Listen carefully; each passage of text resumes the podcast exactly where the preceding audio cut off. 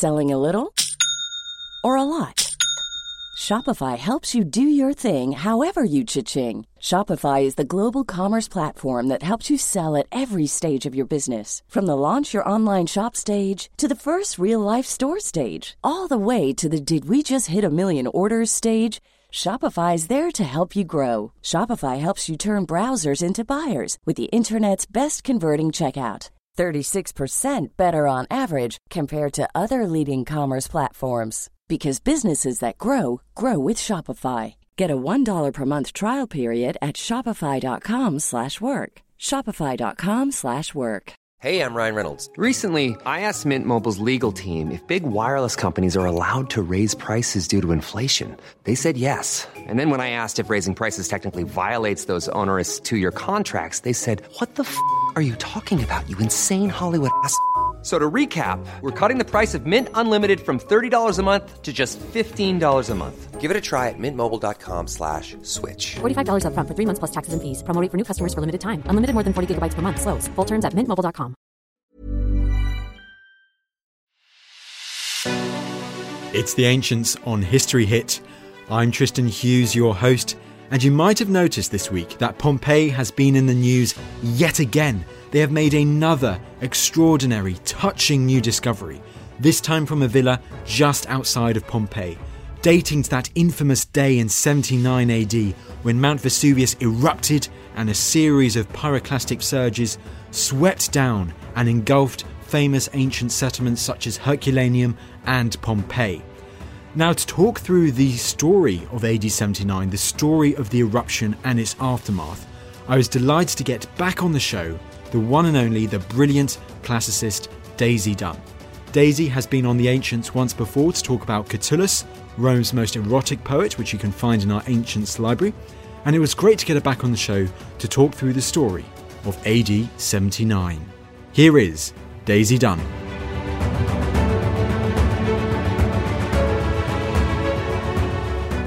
Daisy Dunn, it's a pleasure to have you back on the show. Thank you very much for having me. In this case, Pompeii, it's just been in the news all of this week. It has. It's one of those great things, Pompeii. It's kind of forever rising from the dead and from destruction. I think of every other year it seems there's something fantastic being found. And I think at the moment there's a lot because there's been a great excavation project taking place. It's been something called the Great Pompeii Project which has been a sort of hugely well funded project to sort of restore and to excavate and to discover what else is, is under there. And yeah, the last week we've had fantastic news of two more humans being discovered at one of the sites. And what, do we know anything more about these two humans at the moment? I know it's a, a brief. Do we have any real idea about them? We have a fair idea. Um, so to put it into context, we found we, not me personally, I wish, um, but two, two humans have been discovered in an area called Civita Giuliana, which is about 700 meters northwest of Pompeii. So just outside of the city proper. And it's two men, it's thought, looking at the build of them. And they look slightly different from one another. So they were found in a little room off a cryptoporticus. And a cryptoporticus is a long sort of covered walkway in rather a nice villa. And they were sort of lying down on the ground and one of them they think is probably aged 18 to 25. And people have looked at him and they, they think that some of his vertebrae in his spine are quite compressed. And from that, they've said maybe he was involved in some kind of manual labor.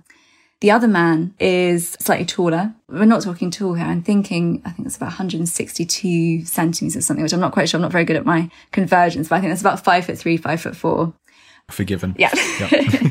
and I think they said that he was slightly older. So aged between about 30 and 40 and had a sort of cloak on his body. And one of the things that's really interesting is to see how the media has kind of reacted to this. And straight away, people have said in the papers, here we've got a man and his slave, because looking at these compressed vertebrae, it would be unexpected to find a man who was aged 18 to 25 with that kind of condition of his body. But having said that, that's quite a conclusion to leap to, isn't it? It's difficult to say that that's a slave. I mean, it's possible, like a, a considerable proportion of the population of Pompeii were slaves, so it's possible. But on that evidence alone, it's very difficult to say who he was in relation to the older man. And mean, the other interesting thing is they said, uh, have a look at the older man. He's wearing a cloak and that's a piece of evidence of his status and his wealth. And that again is very, very sort of problematic as evidence goes, because what we know actually looking at a lot of the bodies which have been found in Pompeii is that they very often had wooden cloaks on them. If you think about it, it's really kind of sensible. You have all this sort of burning pumice falling down on you in the middle of an eruption. You're going to put on your thickest layers and venture out. You're not going to go out wearing something skimpy, are you? You're going to be burned. So that in itself is very, very difficult, um, again, to sort of use as evidence of who this person was. But the fact is we've got two people who were found there. Um, their skeletons were buried within the volcanic deposit and the archaeologists poured plaster into the deposit left behind by their bodies to preserve their final shapes. And at least one of these men had his hand in this kind of, we call this pugilistic pose, a sort of boxer pose. And that's evidence that he died of a result of the sort of intense heat that was kind of when he was caught up in the pyroclastic flow, which buried them. Um, that's kind of a, a, very common cause of death of a lot of the victims of Pompeii, so thermal shock. I find it absolutely astonishing what you were saying there. I mean, all these new discoveries that seem to come out of Pompeii is like we see several times a year, all these amazing new discoveries. They seem to be telling us so much more about the people and the eruption. But at the same time, they're also creating all these new questions that we're considering at the same time. I think this this is the classic thing with with Pompeii and sort of the general area. You think as soon as you find something, you think fantastic, this is going to answer a load of these mysteries that we still have hanging over us sort of two thousand years later. But actually, almost every new piece of evidence that comes to light actually just throws up a dozen more questions and sort of complicates the picture even further. But that's what I think what makes this area of history just so interesting because you can never find the absolute answer. There's always something that leads you into another path. And as a historian, that's what you love. You love these sort of never ending labyrinths that you can sort of enter into and kind of interpret in new ways and kind of build up a bigger picture from what's coming to light all the time. Absolutely, absolutely. And just sticking a bit longer on this new discovery before going on to the eruption itself. With this new discovery, and just to confirm, this isn't in Pompeii itself, it's nearby Pompeii. It's nearby, so I think it's about 700 metres northwest of sort of central Pompeii. Um, so there, there was sort of a lot of villas, larger villas in the sort of surrounding area. And I think one thing when we're thinking about Pompeii, we think of it very much as sort of an urban centre, but actually it was very, very heavily involved in agriculture. Lots of people had orchards and farms, people were growing food. So it was quite a rustic area in, in, in, some ways. I mean, we have sort of people with rustic outbuildings, people with their own wine presses, all of this going on at the same time. So it's, it's not quite the sort of picture of this, you know, very neat little city that you might have in mind. It's sort of a, a bit more sprawling and spacious than that. Well, you mentioned wine culture, you mentioned agriculture, and you mentioned all these villas surrounding Pompeii there. And let's then look at Pompeii just before the eruption, because from what you're saying and from what the archaeology seems to suggest, this was a thriving centre for trade for, for viticulture, for agricultural trade. Very much so, yes. People were sort of contributing to the sort of trade and market by growing things such as figs. Figs very, very popular in Pompeii and Herculaneum. Cabbages were grown here. About a century before the eruption, Pompeii was a great centre for producing sticky fish sauce. We might have heard of this garum, rather a foul thing which they sort of poured on everything, but like our ketchup today. Sort of fermented fish basically is what went into it. And they sort of made this in these large vats. Um, but what we know is that in, in Pompeii, this was quite popular at the time, but then it was sort of superseded by industries elsewhere. So particularly in Baelo Claudia in southern Spain, they had this vast processing plant for fermented fish products there. So Pompeii's industry in that area kind of wanes. So by the time of the eruption, its focus was very, very much on viticulture. And I think it's really interesting when you look at one of the really iconic wall paintings that's come out of Pompeii. You have a picture of what's very probably Vesuvius. And you have the wine god Bacchus, and he's actually wearing this very sort of funky um, grape outfit, and he's sort of presiding over all these vineyards, and you can see all these vines growing all the way up Vesuvius. And I think when you look at that picture, you think this is not the picture you have in mind. You look at Vesuvius today, you think of it as being in this very, very virulent, quite frightening place when you look at um, the volcano in itself. It's a real sort of force. But I think when you look at it in that picture, you see it through the eyes of the people who were living in Pompeii at that time. We have a source, for example, describing it as um, a vineyard covered mountain that was how it was seen. It was seen to be green. It was a place of great abundance and fertility and people were, were growing vines there. This was very much the prime place where wine was being produced. It was, it was the main source of wine production for Rome, supplying Rome in this period, for example. And obviously the eruption devastated that, you know, that whole sort of source of its prosperity uh, really fell away with the eruption. So that was a really, a real turning point in the history of Pompeii. And talking about sort of being being a, a, place of great prosperity. At the same time, I think it's really important to bear in mind that about sort of 16, 17 years prior to the eruption, it suffered a really devastating earthquake. So that's in the year AD 63. And so when we look at the remains of Pompeii today, you're seeing lots of fantastic things left behind, but you're also seeing evidence that the city was sort of very much being rebuilt in the period. So when it was destroyed finally by Vesuvius, there were still things which were unfinished and things which were being recovered and sort of remade after this earlier devastation. It's amazing, you said, from that wall painting and everything, to have an idea of what the Romans thought of Vesuvius, what the Pompeians thought of Vesuvius before the eruption, because from what you're saying, it sounds like it had this association with, with wine growing. Did they know that it was a dangerous volcano? Did they have any idea of this at all?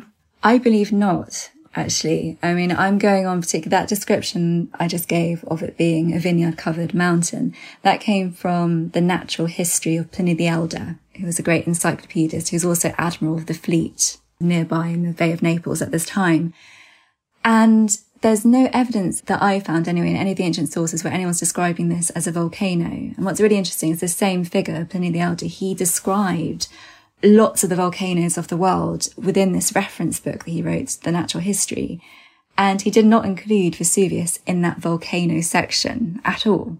And what we now know, thanks to scientific sort of analysis of, of the area, is that Vesuvius had been dormant for about 700 years before it erupted in AD 79. So there's absolutely no reason why anyone would have expected it to be anything other than this wonderfully fertile green mountain.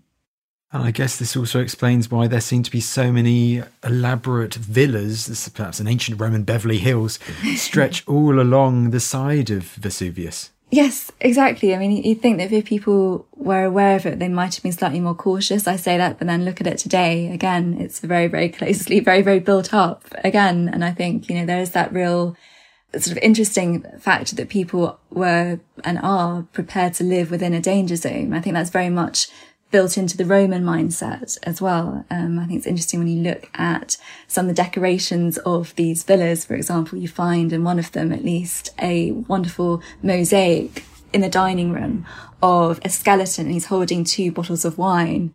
And it's very much this idea that people are living, you know, with an awareness that death can come at any time. It's a real sort of carpe diem attitude and almost a sort of, you know, willingness just to, to sort of embrace that and to accept that that is part of life is this sort of realization that death can come at any time.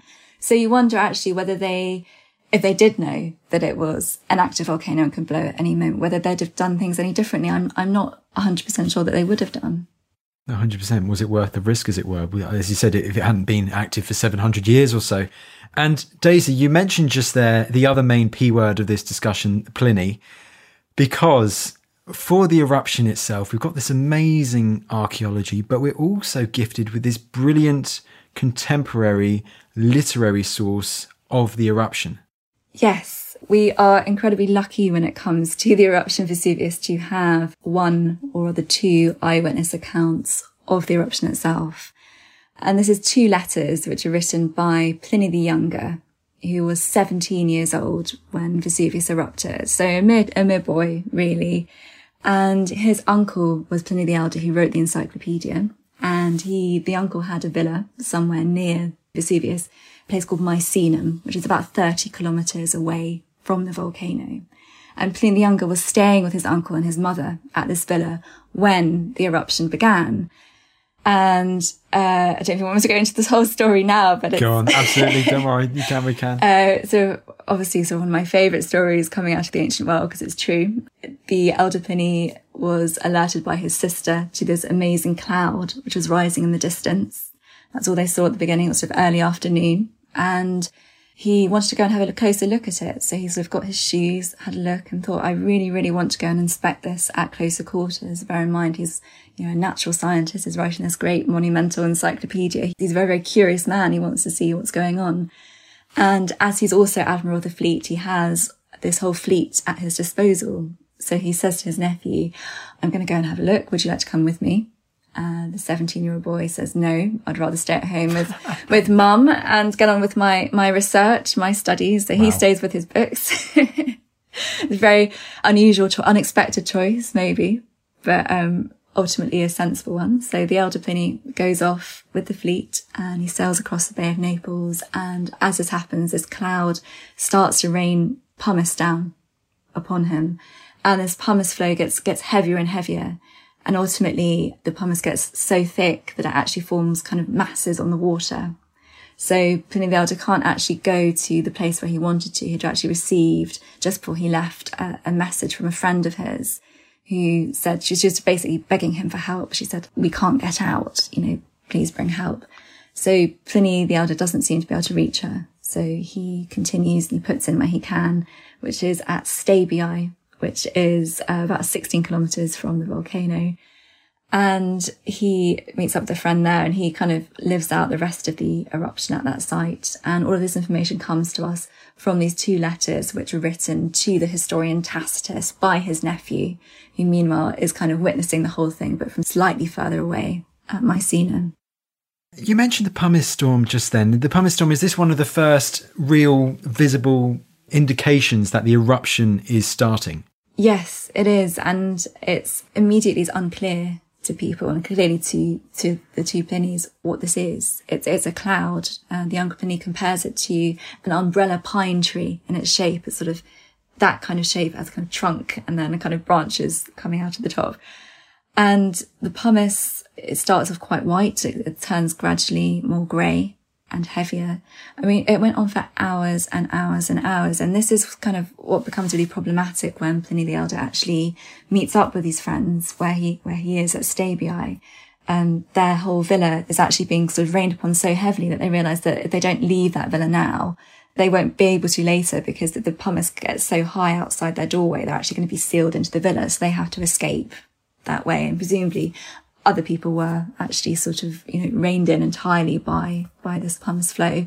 And then, you know, that's kind of followed by these pyroclastic flows and surges and uh, the, the, the, layers build up and up and up. Well, just, just keep on that for the moment. So as Pliny Elder is traveling across the bay towards Stabiae on his own quest, on his own journey, at the same time, the pumice cloud is, I'm guessing it's also raining at this time down on Pompeii and for several hours. It is, yes. Certainly when you look at different cities and towns in the area, they all seem to experience this slightly differently. So the pumice floor at Herculaneum, for example, isn't heavy at all. At Pompeii, it seems to get heavier into the next morning. So it goes on probably till about 7 a.m., I think. So it's something that people haven't experienced before and it causes, as it gets heavier, buildings to, to fall down. And you've had to bear in mind at the same time as this, you've got earthquakes going on. So there's a whole sort of situation of various things happening at once and obviously causing confusion and panic. Well, confusion and panic, it must have felt like the end of the world. Do we have any evidence at this time that there seemed to be, um, with the people of Pompeii, a mass exodus from the city as they see all this occurring around them, all this Armageddon? We think that a lot of people did actually manage to escape in time. I mean, this is one of the, the million dollar questions again for, for classes today is how many people died and how many people survived, how many people got away from the eruption. And so far it's been a question again, an answer that's eluded us. People still actually sort of dispute how many people lived in Pompeii at this time. This is something which is hotly contested. I'd say somewhere in the region of 10 to 15,000. Of the number of bodies we found, somewhere between 1,000 and 1,200. So that would suggest that the, the vast majority managed to get out. But bear in mind that not all of Pompeii has been excavated yet. We've got two more found this week. You've then got sort of areas of Pompeii where you found evidence of, of people actually trying to escape. There's an area, for example, called, I think it's called the Garden of the Fugitives. And this is kind of almost a, a vineyard type area. And it has sort of 13 people were found there. And they seem to have been probably trying to get towards one of the gates when they were overwhelmed by volcanic matter. So it's very, very difficult to say who got away and, and who didn't. But I think, you know, there is good evidence that man- the people did manage to sort of in the earlier stages of the eruption elude, you know, the, the worst that was to come, whereas other people who maybe were more frail or more infirm or simply sort of reluctant to give up their property, you know, prefer to stay where they were. And probably the two that have just been found, the fact that they're in a, in a cryptoporticus in a kind of covered area suggests maybe they thought they were going to be safer there, sort of taking shelter under a building than sort of actually going out into the open and being rained on by all of the pumice and by the ash and everything that followed. So, is that something that we're seeing in the archaeology over the years, and including this most recent find from Pompeii and the surrounding area, that we're seeing a lot of the bodies of the people, the unfortunate victims of this natural disaster, they were trying to find places of safety underground or in shelter, as what they thought. I think very much so. I think you know, a case in point is that through much of our history, people thought that most people from Herculaneum, for example, had managed to escape. And it was only in the 80s, the early 80s, that people realized they came across all these boat stores near the shore where they found hundreds of skeletons where people had taken cover in these kind of archways, very, very narrow archways. And until that time, people thought, um, you know, that not many bodies had been found in Herculaneum and clearly everyone got out. But that, that was only 40 years ago. It's not that long ago that they suddenly came across all these hundreds of human remains all crowded together, trying to obviously seek safety in a very covered, sheltered area. It's just unfortunate that that kind of situation would not have saved them from the absolutely catastrophic heat of the pyroclastic flows. I mean, people would have died upon impact uh, with the heat. I think when you read the scientific descriptions of how those people would have died, it's, it's, it's incredibly grim. Yeah, incredibly so. And you mentioned it there, the pyroclastic flow. We've got to really talk about that, the end product of this eruption, as it were. So after the pumice cloud, this early morning, this early morning, it seems this must have been a morning like no other. It mustn't have felt like a morning. It must have been completely dark. Yes, I mean one of the fantastic descriptions that Pliny the Younger left behind is he he likens it. He says it's it's like night, but it's darker than any night. It's he says it's like sitting in a study where someone's switched out the lamp or blown out the lamp, you know, in a darkened room. So to be in a situation that's been darker than any other morning known to man, I mean, it defies belief. You, I mean, that's such a kind of poignant description. I think you read that, you think, God, and that really must have been terrifying. Obviously, no electricity then, very, very limited light. People were carrying torches to try and, and guide their way outside. But it's, it's frightening at the same time. In Pliny the Younger, even though he's sort of 30 kilometers away, he's terrified of being trampled by the crowds who are trying to make their escape. I mean, that seems a legitimate worry. It's not, let alone sort of all of the, the volcanic matter that's around. It's the actual sort of force of the people that poses a risk to life. Yeah, so so what is Pliny witnessing at Misenum at this time, a bit further away from the volcano? You mentioned so he's seeing all of these people making their way through the city. He is. He's seeing huge crowds of, of, of panicking people. I mean, he can only really imagine how bad it is that much closer to the volcano. He doesn't know if his uncle is dead or alive. In the course of his escape, he actually bumps into one of the friends of his uncle who says to him, his mother, why are you still here? I mean, if your uncle was here, he'd be telling you to, to get away. If he's dead, he'd want you to survive him.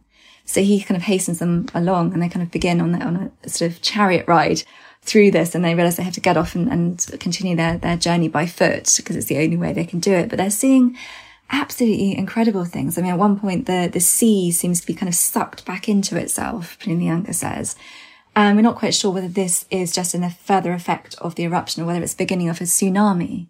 But he sees all this kind of like stranded um, sea life, you know, in its wake. I mean, the whole thing is beyond words in many ways. I mean, reading these letters, you kind of get breathless, like reading this and just you know, trying to imagine what it was like in those really, really desperate moments is that one of the things in yourself being such an esteemed Roman historian when you're trying to look at look at these works of figures like Catullus or for Pliny when they're writing these amazing amazing works, trying to get into their their minds perhaps to say or what they were seeing at that time, but what they were thinking yeah. uh, from our 21st century mindset, it must be one of the most difficult things out there.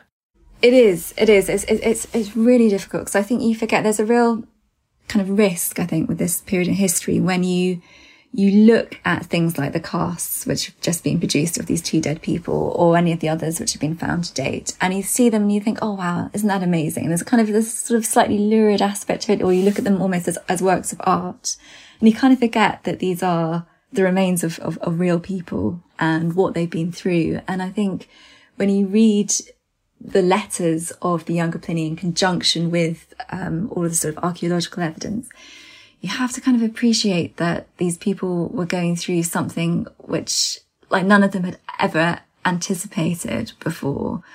And the kind of descriptions that Pliny the Younger gives, he says that people start to kind of elaborate what was happening. People kind of magnify it. People say, kind of paint a worse picture in some situations of, of, of, the destruction than is actually occurring. And other people kind of trying to make sense of it. That people will talk about giants trampling the landscapes there are descriptions by other historians of of uh, people in Rome, and people. And you think in Rome, the sky was went all dark. People had no idea what was happening there either. People were thinking that this was the end of the world. I mean, what would you say if you're not in Pompeii? And we focus so much on on Pompeii and on the Bay of Naples because that's the epicenter of this.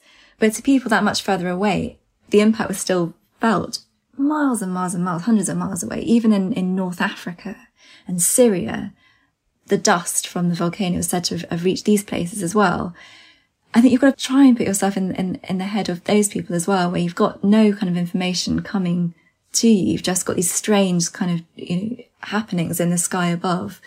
What do you th- say to yourself? What do you imagine? I mean, I think the only explanation you could give would be that this was the end of the world. Absolutely. And then you can also, I guess, you, you think the sounds as well, the completely unusual sounds that would have, they would have heard, whether you're on Pompeii and then obviously you have no more chance after that. But if you were in Mycenae or whatever, and once again, it must really emphasize this idea that they could have thought that this was the end of the world as they knew it. Yeah, you're completely right. I mean, with the sounds as well, that's, that's one thing that really comes, I think, across when you read uh, these eyewitness accounts. You get descriptions of people calling to their loved ones, the wailing of children, um, trying to sort of make out each other's voices in this kind of melee of, of people trying to escape. And when I was writing about this, I was really struck by the parallel. It just seems so similar in many ways, this description to um, when you read Aeneid, the Aeneid by Virgil, he describes what it's like in the underworld. Essentially, he describes he describes all these sort of infants weeping at their mother's breasts and things like this. And the descriptions, you know, really remarkably similar. And it is almost like they're in they've kind of entered this this hell as as as described by the poets.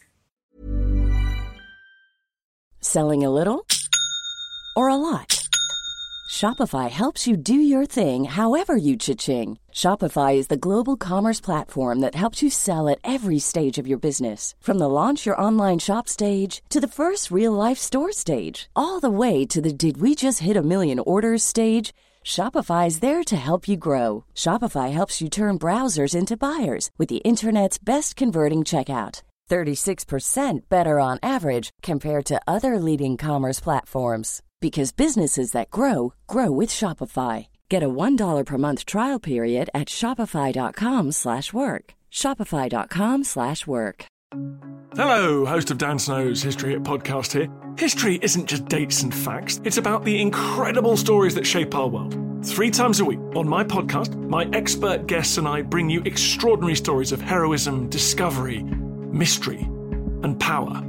Expect tales of lost tombs, daring escapes, power hungry rulers, and those determined to bring them all down. If you're a history lover or just looking for a good tale, you'll want to check out Dan Snow's History Hit, wherever you get your podcasts.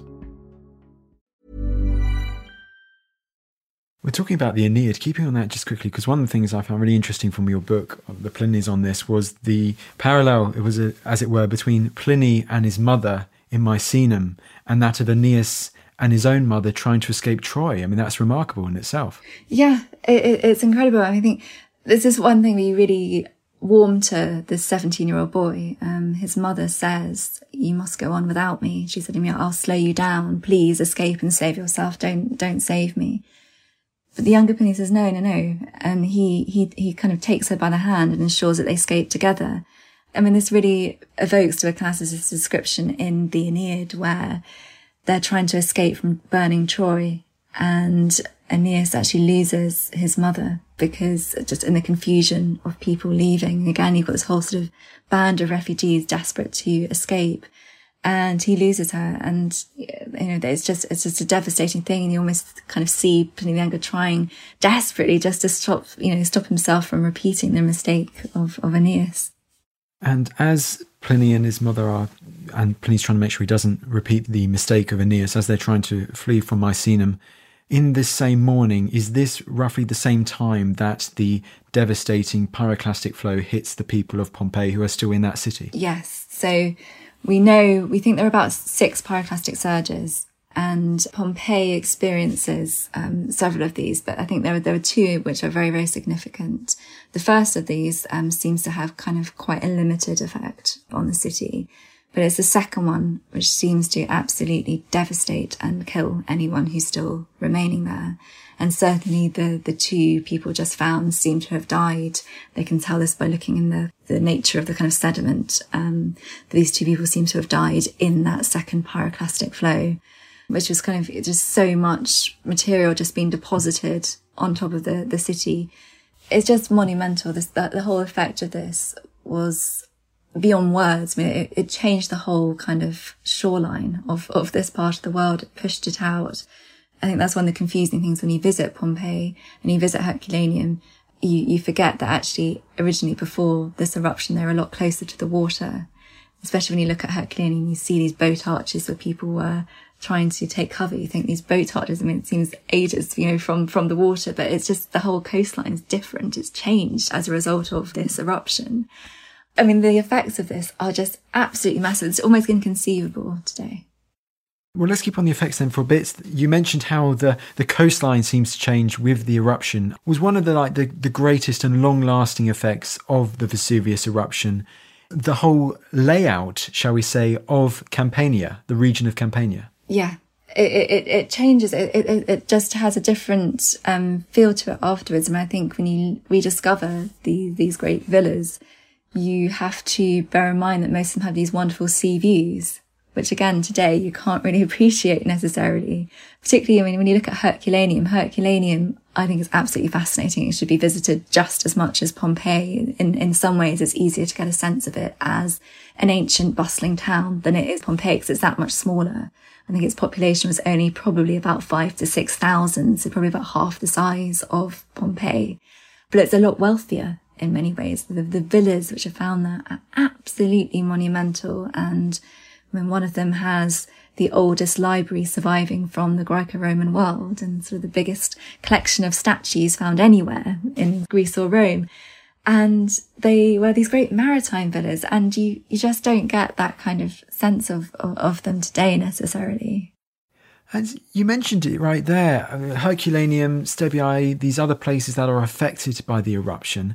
But Daisy, why is it when we think of the Vesuvius eruption, why is it that Pompeii is the town that we almost always think of. Why Pompeii rather than Herculaneum or any of the others? I think a lot of it has to do with the fact that it's been so celebrated by writers and by artists. Um, I mean, everyone from uh, Edward Bulwer Lytton to uh, Robert Harris has written of, of Pompeii and sort of the last days there.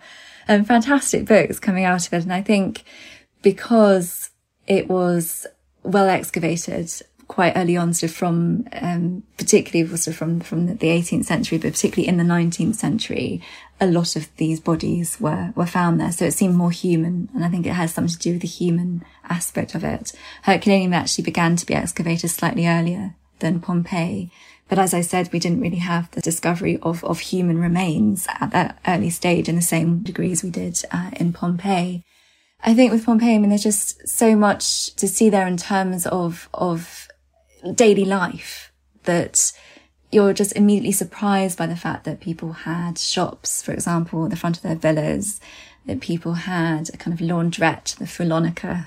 Um, that, you know, there were about 30 bakeries or something there. And it just, you can really imagine it as a fully functioning town. And I think people like to almost draw that parallel between their own kind of town and, and Pompeii. Uh, and I think, I mean, I, I personally say that there's, you can just as well do that with, with Herculaneum and with Stabia and with some of these other places. But I just think that Pompeii just, because there's so much there, it's, it's so much bigger, I think, than you anticipate when you, when you visit. And it was subject, from what you're saying there, to some remarkable archaeological excavations during the 19th century particularly in the 19th century. I think a lot happened in the 19th century. I mean, initially it was discovered by accident, people sort of, you know, engineers trying to dig canals, that sort of, sort of thing. But standard, yeah, standard yep. sort of stuff. Um, but in the 19th century, it kind of came into its own because, uh, that's when we got a sort of a new archaeologist came along called Fiorelli. And he was the one who masterminded this whole technique of how to preserve the shapes of the ancient dead. So he's the one who said, Oh, look, they've left a deposit. We can pour plaster into the cavity left in the, in the kind of volcanic deposit and then preserve the shapes of, of these ancient people. And that's where we get all these sort of casts from that we've seen before. So that was kind of an exciting time initially, I have to say, sort of a lot of the early excavations looking sort of prior to that period in particular, very, very slapdash, like really, really badly done. People kind of going in and raiding it, taking out the kind of wall paintings, cutting stuff out and actually causing more damage than, than good. I mean, it's, it's almost comparable to Schliemann in, in Troy. It's really, really, um, made a mess of the situation. I think that's one of the situations, one of the, the explanations really for why people often ask me today, well, why aren't we excavating more of Pompeii and Herculaneum? Because so much of both these places remains covered over. But actually, archaeologists today have to focus a lot on trying to shore up and preserve what they have actually uncovered, because a lot of these places are very, very fragile. Um, and part this is as a result of tunneling and stuff that's happened, you know, for centuries earlier. We've got ev- evidence of people tunneling even before that they, the, either of these places were, were officially excavated. I mean, this probably began in Roman times themselves. I mean, what we know is that people actually returned to the site after the eruption and people did kind of break into homes and steal treasures that were sort of remaining there. I mean, this kind of began from, from the very beginning and it kind of continued through history. So this whole kind of history of looting very much accompanies the history of Pompeii. Wow, I didn't know anything about that whatsoever. The picture in my mind was that this was just so many layers of ash that no one would have been able to get through at all. But from what you're saying, that there was looting throughout history of this site. Yeah, it, it happened. I think certainly. I think there's evidence from the 14th century, even of people starting to tunnel through some of this kind of concretized material. Obviously, wow. very very difficult. And I think there were probably areas um, of Pompeii and Herculaneum which were easier to access than others. Obviously, there are, there are parts which are completely covered under meters and meters and meters, which no one was going to get to. But at the same time, people were dropping treasure and all kinds of things we know, looking at the cast, people kind of gathered up bags of money, bags of jewelry. People put on as many rings and things as they could to try and escape. But obviously things were dropped in the process. All kinds of things were you know, discovered as part of the excavation process you see people trying to make off with their livelihood as much as possible. But this left the door open for other people to come in and try and make the most of. And Daisy, the, the surviving art and architecture and, and the shape of the bodies themselves of those who unfortunately perished in this natural disaster almost 2,000 years ago, they must, they must give us an invaluable insight into the people of Pompeii, their lifestyle, what they were doing, etc., etc. They do, yes. I mean, I think this comes with a note of caution, which I think all historians have to give, which is whenever you look at these casts, I mean, there's been a great history of people looking at them thinking, oh, look, that person looks like they're hugging their friend, or look, are these two maidens? And actually scientific analysis later, years later, discovered that these are two men. It's very difficult. Some of the shapes actually preserved by this kind of process of, of casting these people in plaster they've actually sort of incorporated other bits and bobs, other kind of cloaks and all kinds of things, and given a kind of a false impression of what's actually underneath them. They can sometimes tell quite a kind of confusing story, but other times you have quite a clear picture. I mean, you, when you see people huddled together, obviously trying to comfort each other in their final moments, you can't help but be touched by that. Mm. And those stories, I mean, they don't really need words. They kind of speak for themselves. You see them together. You see children clearly much smaller figures with their their parents being completely helpless and kind of just you know, absolutely knocked back by the force of of the eruption. And it is devastating. I mean i think i you know i just try and sort of remind everyone who looks at these people that this isn't some like fantastic sight and i think it's very sort of victorian thing particularly it was popular in the victorian pe- period people kind of played this up almost, almost like a fairground effect. You know, people looked at this almost as a sort of source of amusement and entertainment, but it's, it's really a, a very tragic human story at the end of the day. Absolutely, absolutely. Well, talking about hotly debated topics and slightly confusing issues surrounding this whole period of ancient history, Daisy, quite recent archaeology has made suggestions that the traditional date surrounding the eruption of Vesuvius in 79 AD may not be as accurate as we first thought. No, the, this is another. We were talking earlier about the sort of confusion that's caused by excavations, thinking we hope this is going to answer our questions, but actually throws up a dozen more questions. This the date has been another of those big, big dilemmas um, and sort of question marks that hangs over the eruption. When did Vesuvius erupt in the year AD 79? The confusion really basically comes down to the fact that these eyewitness accounts of Pliny the Younger uh, are preserved in various manuscripts. And when scholars were reading them a long time ago, they decided that they said that the eruption happened on the 24th of August, 79 AD.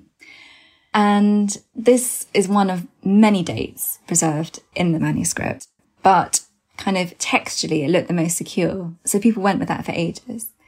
But then archaeologists started to look at the evidence and they said, well, hang on a minute. There's a lot of evidence here to suggest that the eruption happened far deeper into the year than August.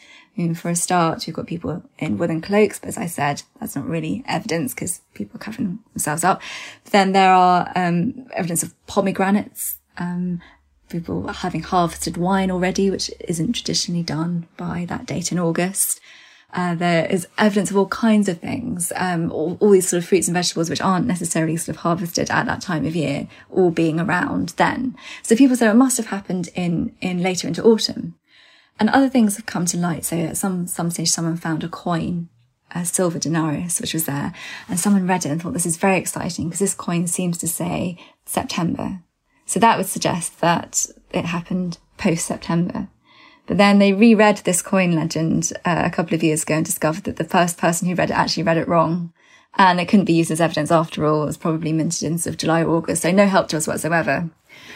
Uh, then a few years ago, someone found uh, an inscription. This is it's a part of the latest uh, excavation. Very, very exciting. He found an inscription in charcoal, which mentions the date 17th of October. And it's just this sort of silly piece of graffiti talking about someone sort of eating too much or something. I ate too much on the 17th of October. So that suggests that it happened after the 17th of October, because I mean, and sort of fairly recently afterwards, because charcoal doesn't really survive long. You'd have thought if it rained or anything else, it would have disappeared. But at the same time, it doesn't give us a date at all. So now people are looking at other pieces of evidence. So people look, for example, at the dispersal of the evidence, and that seems to suggest that the wind was blowing in a southeasterly direction. And that doesn't generally happen in August. So I would say most evidence suggests it's, it's into October at least. 79 AD. And it's not that Pliny was necessarily wrong about this. I think it was to do with the manuscript tradition of it being kind of the, the date, going with the wrong date, essentially going with the date in that particular manuscript when they could have chosen one of these other dates. So I think October is probably a more, a more probable uh, a date for, for the eruption. But I think one thing that interests me and one thing that I would say is this isn't a question of it happening in summer versus autumn We've got to bear in mind Pliny the Elder, a great encyclopedist who died in the eruption. He said that autumn began on the 8th or the 11th of August. So whichever way you look at it, this is an autumn event. So, I mean, that's how I see it.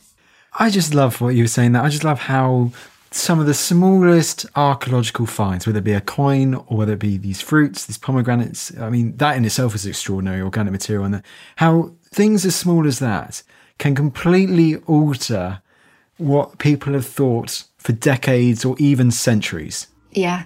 Yeah, it can. And I think that's the thing. The more that comes to light, the more people are going to you know, question it and try. it. And who knows, maybe there will be another inscription at some point, which will give us a more accurate date. But it seems at this stage unlikely, at least. It's more that we're getting building up a, a jigsaw as so often with this from looking at things like pomegranates that that's what, what, what, you know, what we're working with at this stage.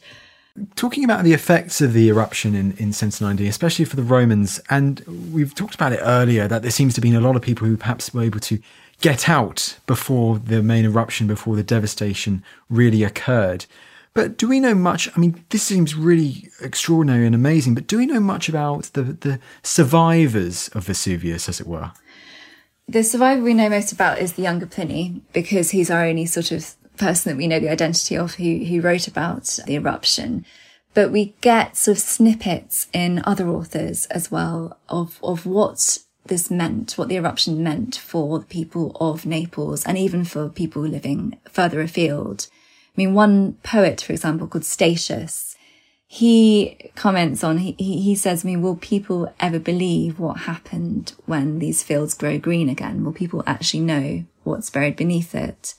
And what's really striking is that a lot of vegetation appears to kind of recover and, and, grow back within about 20 years of the eruption, which really isn't long at all. And there's evidence of people going back there and, and that the area kind of regained its reputation for fertility and abundance and agriculture. I mean, so much so that the younger Pliny, his wife became quite unwell, probably as a result of a miscarriage.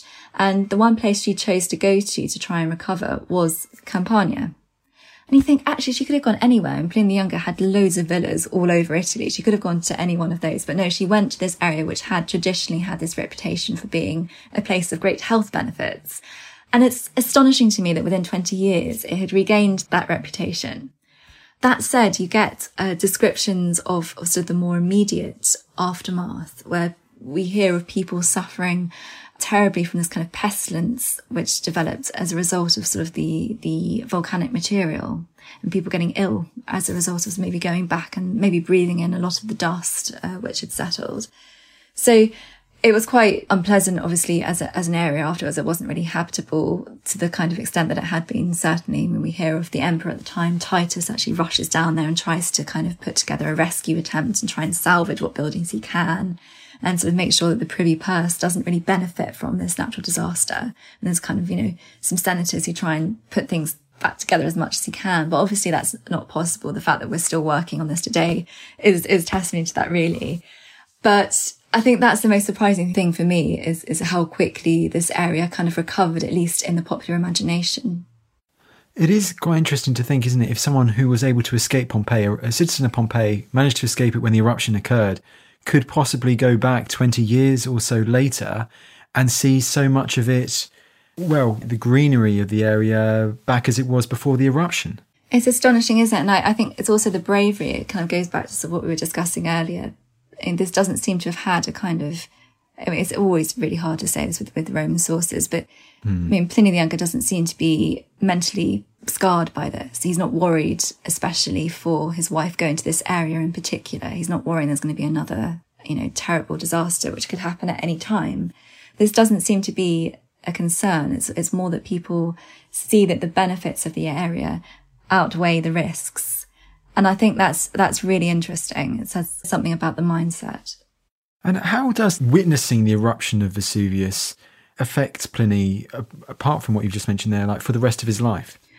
I think well, that is the other really surprising thing. I mean, I don't get the impression that it, it does. I don't think it, I mean, you'd think this would stay with you. You're 17 years old. Your uncle has died. He seems to have suffocated on, on the beach at Stabiae when he was there trying to escape.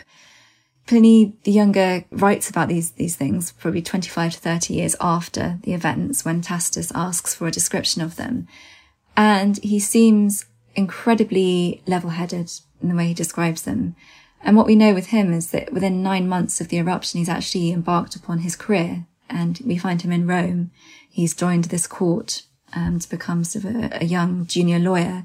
I mean, that doesn't seem like the action of someone who is so kind of, you know, shaken up by the disaster that he's not having to sort of, but that's again, that's not a really Roman thing, is it? It's not a very sort of stoic way of, of thinking about it. I mean, I think it's, it's a very modern reading to assume that everyone would have been you know, in some ways sort of really, really shaken by this and unable to live their lives in the same way that they had before. I mean, obviously that must have happened to people who lost loved ones. They, their lives could not have been the same again, but we just, we don't find that in the sources. Do we have any other snippets uh, from others? And you, you mentioned one earlier, but do we have any other snippets from later Roman writers who are recalling the events of Vesuvius and Pompeii and the aftermath, or does Pliny he does he really stand out above the rest for the description? He very much, I mean, he, he's alone really with that description. I mean, it's astonishing that we just don't really have anything else. What we know is that he wrote these two letters to Tacitus because Tacitus wanted to incorporate some of the information into what was probably his histories. But that part of the book, unfortunately, is missing. So we might have had, you know, a whole load more. And it would be really, interesting to see what Tacitus did with that information and how he incorporated it into his own storytelling but we just don't find anything like it really. We, we find little bits and bobs here and there. We find Cassius Dio, for example, talking about the eruption happening. He says it happens in late autumn. So again, that's another indication of the timing. But we just don't find this really, you know, detailed description of what was going on and of the, the course of events. The rest of the story is very much told to us by what's on the ground and what's continuing to come out of the ground. And you mentioned continuing to come out of the ground now. Do you think this latest find really emphasizes, and we said it right at the start of the chat, how Pompeii and the area surrounding Pompeii, it's just got all this, on one level, horrible, but on the other level, extraordinary archaeology remaining to be uncovered that can tell us so much about this period in ancient history? Exactly. I think, I mean, looking at something like this, it's just so exciting, especially when you think, I think this is the same area where, I don't know if you remember, it was about three years ago, they found some horses with their harnesses still in place. And that was all in the newspapers as well. And you just think this is a story which is still evolving. And the fact that such sort of important finds are coming up with fair regularity is, is really significant. And you know, I think it's only right that they still continue to find their place in, in our media today because they are incredibly important events and they're filling in a story which we all think we, we all think we know so well, but in many ways we don't. I think with everything that comes up, there's always more questions to be asked. Um, you get a sort of another perspective on things. I mean, looking at the art, for example, as well, that's coming out the last few years a lot of the, the artwork is showing us sort of representations of myths, which we hadn't really seen so much of before, you know, quite sort of risque pictures a lot of the time. And just, you know, very surprising things which tell us as much about life really as they do about death. It is absolutely extraordinary. And there are those places in the Roman Empire, like over 2,000 years ago, that really seem to strike out. Pompeii being one of them. My mind instantly starts to think of the Vindolanda excavations as well, with the tablets that they continue to reveal more about the daily life of these people on the frontier in Pompeii and elsewhere. It is extraordinary, these sites, from what exactly from what you were saying there, in showing how this might have occurred almost 2,000 years ago, but we are still every year, every half year, uncovering so much more and learning so much more about these ancient societies. And long may that continue to happen. I mean, I, I, just get so excited every time I, you know, open the newspapers and finding this sort of being, all being spoken about with such interest. Because I think, I mean, it, it puts paid to that whole idea of when I certainly when I started studying classics, people saying what a remote thing, what a remote subject to want to do, how arcane, how very cut off from from our world. But I'm just so glad that it's changed so much. I think in the last ten years, certainly people seeing this is very much an interesting, evolving story, something that has impact upon the way that we live now and something that tells us, you know, something about ourselves as well as about the remote past as we see it.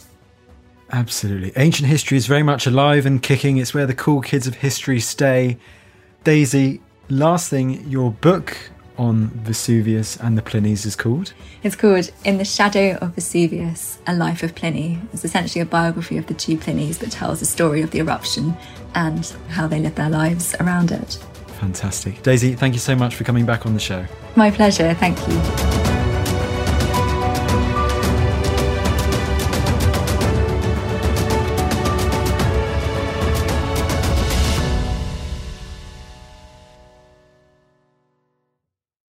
Thank you for listening to this episode of The Ancients. Please follow this show wherever you get your podcasts. It really helps us and you'll be doing us a big favour.